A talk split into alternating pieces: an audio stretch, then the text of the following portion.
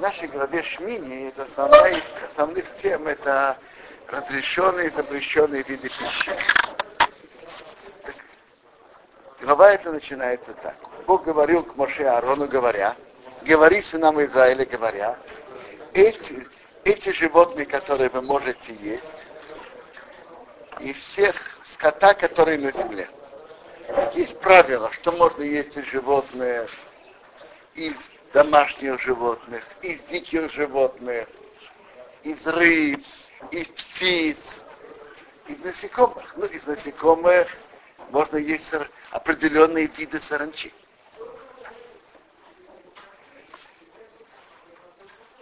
Тут написано, говори сынам Израиля, говоря, эти животные, которые вы можете есть.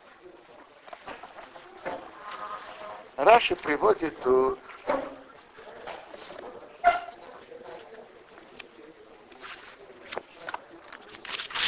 написано Тмеим Хемгухем. Они нечисты для вас. Есть интересный мидраш Рабби Танхума, который говорит так.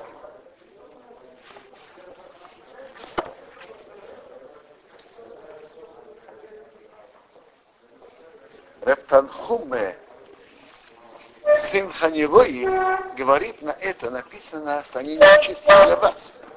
Он говорит, как врач пришел навестить двух больных. Один может быть вылечен и будет здоровым, а второй безнадежный и больной.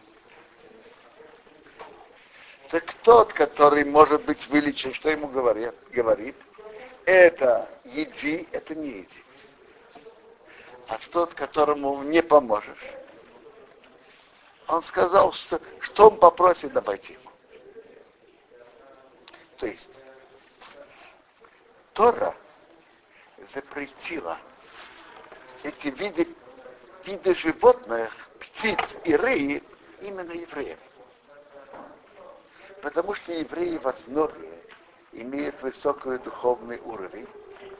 И когда они это будут, будут есть, запрещенные виды, допустим, будут есть свинью, верблюда, лошадь, осла, это может им духовно повредить. Другим народам, по их духовному уровню, это, это не повредит. Честного нет, там или нет, там разрешено. Если честного нет, там или тонный кусочек может не запрещено. Если человек. Тяжелый кусочек. Секундочку. Сейчас мы же говорим об основе закона. Что делать в особых условиях? Поговорим отдельно. Э, нам норм, нормально Тора говорит, что запрещенные виды пищи, запрещенные виды вредят духовному уровню евреев. Вы спросите, а почему духовному уровню других они не вредят? Рассказывает историю про принцессу на горошине. Что под такими матрацами была горошина, принцессе это помещало. А деревенской девушке ничем не мешает. Евреи, у них вот духовный уровень высок, и они чувствительны, и если они будут есть те виды, которые Тора им запретила, это может помешать и мешает их духовному уровню. Слушайте, а если это мешает так, что человек, допустим, знает и все равно ест, и вот тогда мешает? Или, допустим, человек никогда ничего не слышал, ест э, э, свинину, да, в России, допустим, делают, и он еврей. Это тоже мешает? Если смотреть с точки зрения, какой уровень его нарушения, то определенно тот, кто не знает, что Тора запретила, и ничего не знает о Торе, то понятно, что уровень его нарушения это уровень человека, который нарушает нечаянно. Шогик. В этом, в В этом я, это однозначно. Талмуд ведь говорит то же самое по нарушению субботы. Человека, который вырос среди неевреев, ребенок вырос среди неевреев, и он ничего не знает о субботе. Так Талмуд говорит однозначно. Ты накшенишь Бога Бейнанохрим. Ребенок, который был пленен среди неевреев, его нарушение считается нечаянным. Но когда мы говорим насчет влияния, плохого влияния еды на духовный уровень человека, я понимаю, что это, это факт. Это факт. Это влияет. Я вас спрашиваю, если кто-то, кто-то кому-то по ошибке подлили яд в еду, он не знает, он не виноват.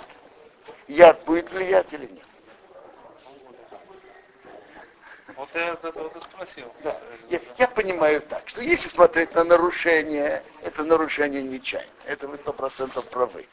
Но если смотреть на вред, духовный, духовный уровень человека, это вред происходит.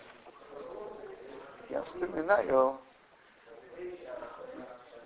много лет назад ко мне пришли два брата, которые еще в России начали свои духовные поиски, и они были в середине пути чувы. И они мне рассказали интересную вещь, что один человек, и вдруг им посоветовал, вы ищете подняться духовно, станьте вегетарианцами, не едите ничего живого. Они, и они мне сказали, что с момента, что они перестали есть что живое, ели только растительную пищу, то они, и их духовность намного выросла. Я им ничего не сказал, но про себя я подумал, если они ели там в России, перестали есть э, от живого, то понятно, они перестали есть почти всю некошерную пищу.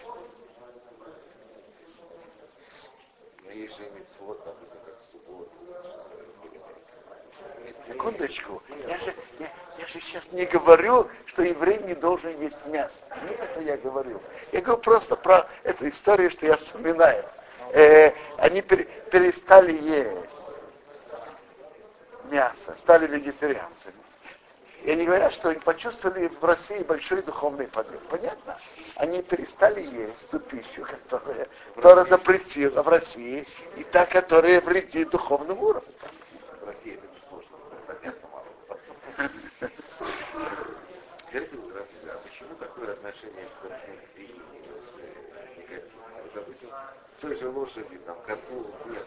Я вам скажу, если смотреть, если смотреть, по рамкам закона и запрета нет разницы свинина или, или лошадь. Нет разницы. Но в чувствах евреев свинина больше. Э, э, я, я хочу только закончить эту тему и потом постараться ответить на ваш вопрос. Э, интересная вещь говорит нам Мидраш. Мидраш говорит так. Обычно лев нападает на быка. Волк нападает на овцу. Тора разрешила нам есть как раз и тех, которые не нападают на другие, безобидные, травоядные. И Мидраш говорит из этого интересное правило в жизни. Чтобы ты всегда был минанирдапин, но во минарыпин. И тех, кого преследует, но не тот, который преследует других. Не быть жестоким. Так я понимаю, что это одна из сторон, что это может быть натура. Человек, то, что входит в организм человека, влияет на него духовно. Так натура жестоких животных может передаться человеку. Э, может быть, у других мерзость или другие плохие качества. Тора нам запретила именно те виды, которые мог, может нанести духовный ущерб евреям. И, и Тора, Тора запретила эти виды. Когда вы спрашиваете, чем свинья хуже лошади? чем?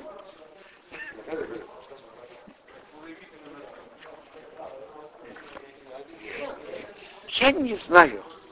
Э, вообще-то по закону Торы, все запреты Торы, надо смотреть на них с одинаковой строгостью.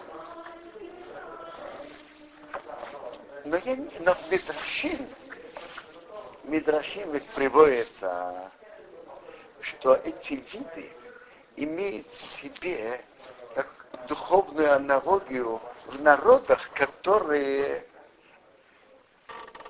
подчиняли евреев, их мучили. И Мидраш говорит интересную вещь. Ведь есть, Тора раз говорит нам так, чтобы можно было есть животное, должно быть два признака чистоты. Во-первых, два признака кошерности. Чтобы копыта были полностью рассечены. И чтобы животное жевало жвачку. В книге Дворим Тора нам сообщает, что всего есть три кошерных вида. Вида домашних животных и семь кошерных видов не домашних животных. Олень, серна и так далее. Теперь. Тора упоминает нам отдельно три вида, у которых, которые жуют жвачку, копыта не рассечены. И один вид, у которого копыта рассечены, но не жует жвачку. А что для кошерности необходимо именно оба признака. Так интересно, Мидраш Раба на нашу голову говорит аналогию. Вот эти три вида, три вида, у которых, которые жуют жвачку, а копыта не рассечены, и один вид, у которого копыта рассечены, не жуют жвачку, аналогии с теми народами, которые, государствами, которые угнетали евреев. Мидраш Раба в, нашем, в нашей главе. И Мидраш Раба проводит аналогию между, что верблюд, верблюд, ведь в книге Даниила приводится четыре царства, которые будут угнетать евреев. И Мидраш проводит аналогию между э,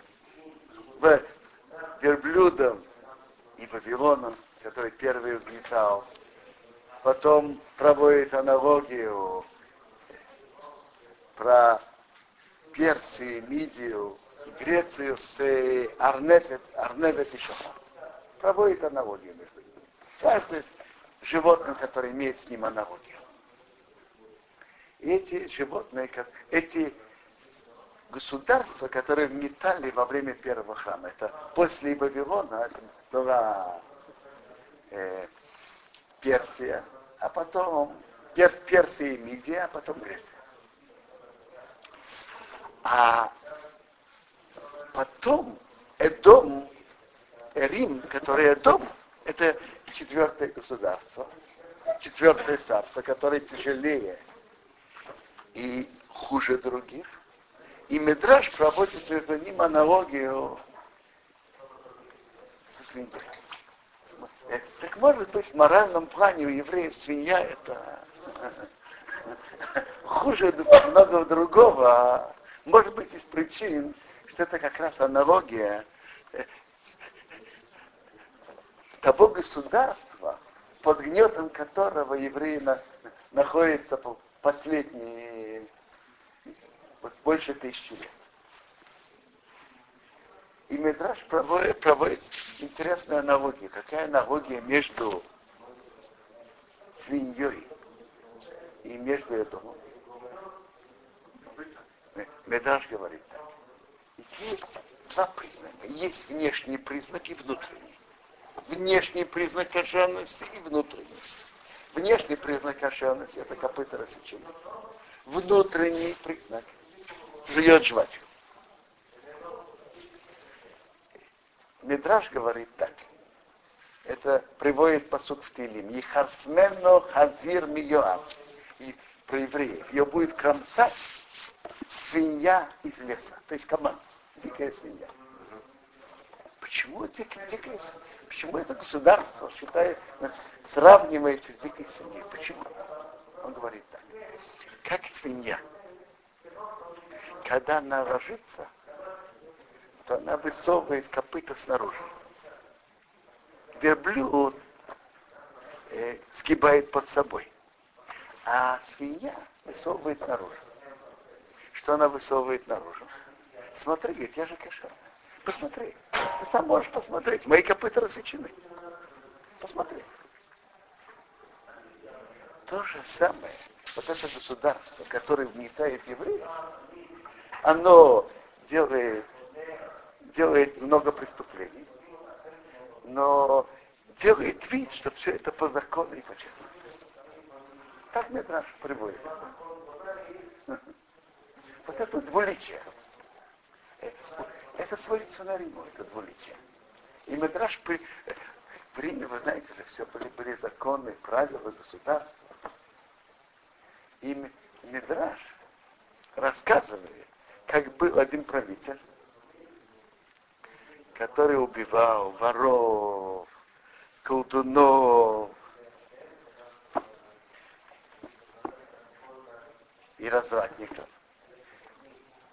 Он нагнулся и сказал своему помощнику: все эти три вещи я делал в одну ночь. То есть Мидраш подчеркивает это двуличие. Внешний лоск и внутренняя гнилость. Между прочим, я думаю, что не случайно принимается, что христианский мир является наследником э, Рима, наследником Эдома. Э, ведь их столица Ватикан в Риме. И это не случайно. Это не только физически, но и духовно. Если вы обратите, то, то же самое восточное христианство. Да, смотрите. Если смотреть на христиан, то вы, вы знаете, что надо любить всех, и мы любим всех, и, мы, и надо быть добрым ко всем, и, и, и великий престол времени не может, не может смотреть несправедливое, не может смотреть проливание крови, и так далее, и так далее. Это внешне. А что внутренне происходит?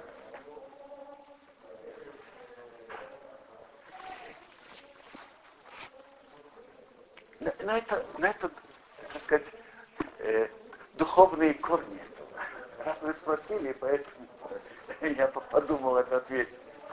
Э, так, все эти виды еды, все эти виды животных, что-то приводит к жестокости, что-то приводит к мерзости, что-то угнетает и, и приводит другие плохие качества. Я слышал такую интересную вещь, что Папа Римский должен был приехать к ней плача. Ее должны своим крестом, все. Ее должны были закрыть на, на весь день, чтобы евреи не могли туда прийти, закрыть там все при, при, перед его приездом. И он изменил свой приезд в связи с тем, что у них землетрясение случилось. Я вам скажу, я... мы можно спокойно прожить без его приезда. Так, наверное, да. Я сжимаю, чтобы он, чтобы он не закрывали за него свою плащ. Чтобы он туда не подходил. Чтобы он не, вообще не подходил на всю землю и подходил к Потерю. Смотрите, со, со всей добротой христиан, что они, что они делали во время всего Средневековья. Их доброту мы видели. И во время Второй мировой войны. И западные христиане, и восточные, и протестанты, всех рангов и всех типов. Включая святого отца тоже. В первую очередь. В первую очередь. Кто, заботясь о духовном уровне евреев, запретил им эти вещи? С другой стороны, интересная вещь. То, что говорит тут Талмуд в Хулин. Интересная вещь. Тора своими запретами, она не запретила что-то полностью. Допустим, не запретила полностью мясо. Или полностью запретить вино. Или, скажем, запретить семейную жизнь. Такого в Торе нет. Тора поставила на каждый, на каждый из того, что человек пользуется, свои рамки. Допустим, эти виды животных можно, эти нет. Надо зарезать определенной формой там, и, и так далее. Определенные виды жира надо вырезать, а остальное мясо можно есть. А вот нет ничего такого, чтобы Тора полностью что-то естественного, что человеку необходимо, чтобы Тора запретила. Талмуд говорит даже больше.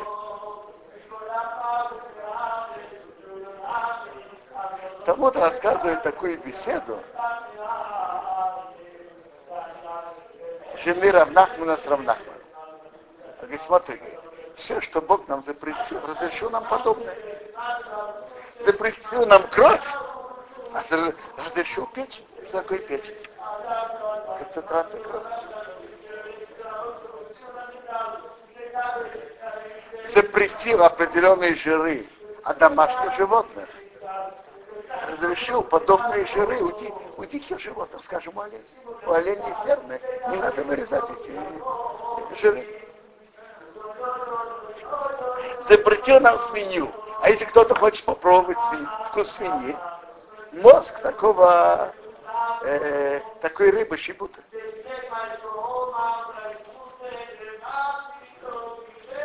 Э, есть так, такой запрещенный вид птицы, геруте. Так можно есть язык, язык определенной рыбы. Э, Я хочу попробовать мясо с молоком. Как я могу это попробовать?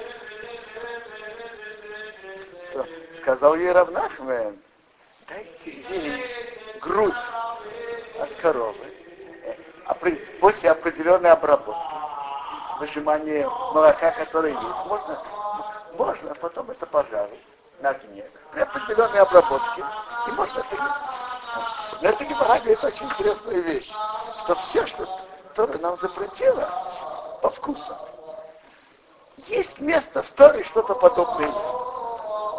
Я, я думаю, что Гемара имеет в виду, что Тора не запретила вкус или что Тора запретила именно этот вид. Где вы называется? Можно, можно? Да? Щебуты. А, откуда вот эти знания насчет рыб, скажем? Они в Торе написаны? Или, или, или, ну, допустим, что если кто-то хочет пробовать это, то есть такая... А нет, Талмуд говорит просто это все. Практики, мороспредания, я не знаю. Она говорит то просто это знание. Знают просто знание, и... да. А. Теперь, Тора нам сказала, э,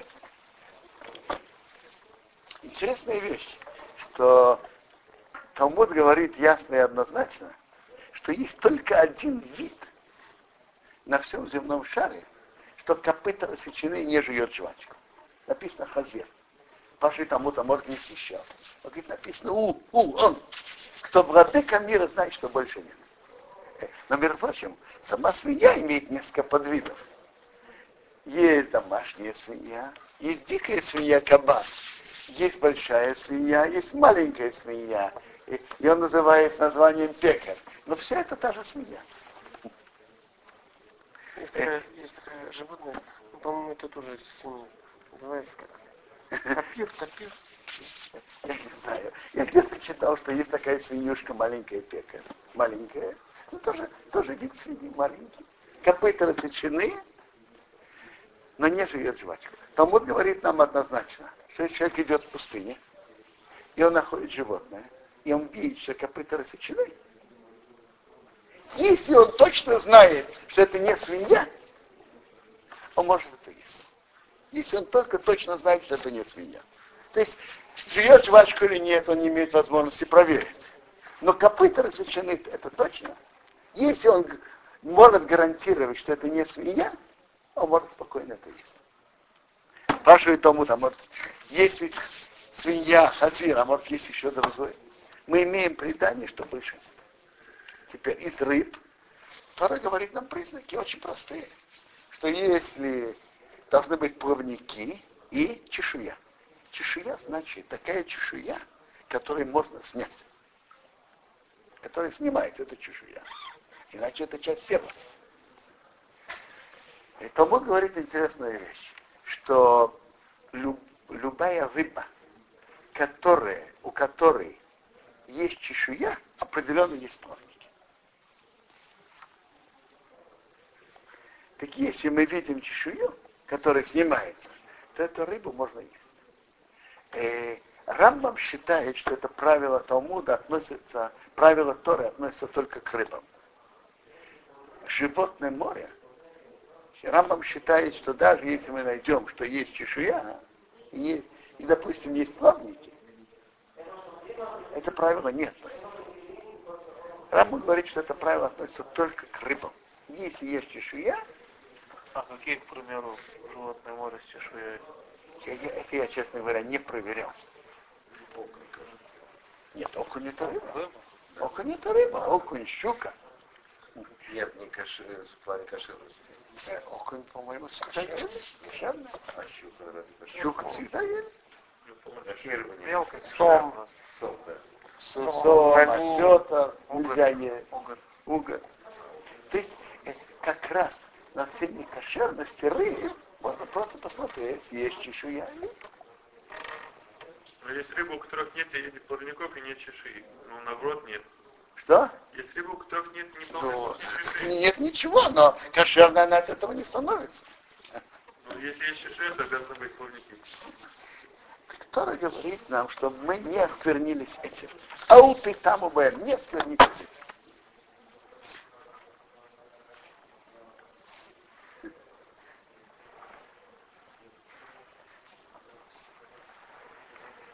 И когда мы будем от, от этого отдаль, отдаляться, от запрещенных видов, так, так это поможет, чтобы, чтобы мы были духовно выше и чище. Рассказывает про больших людей Торы.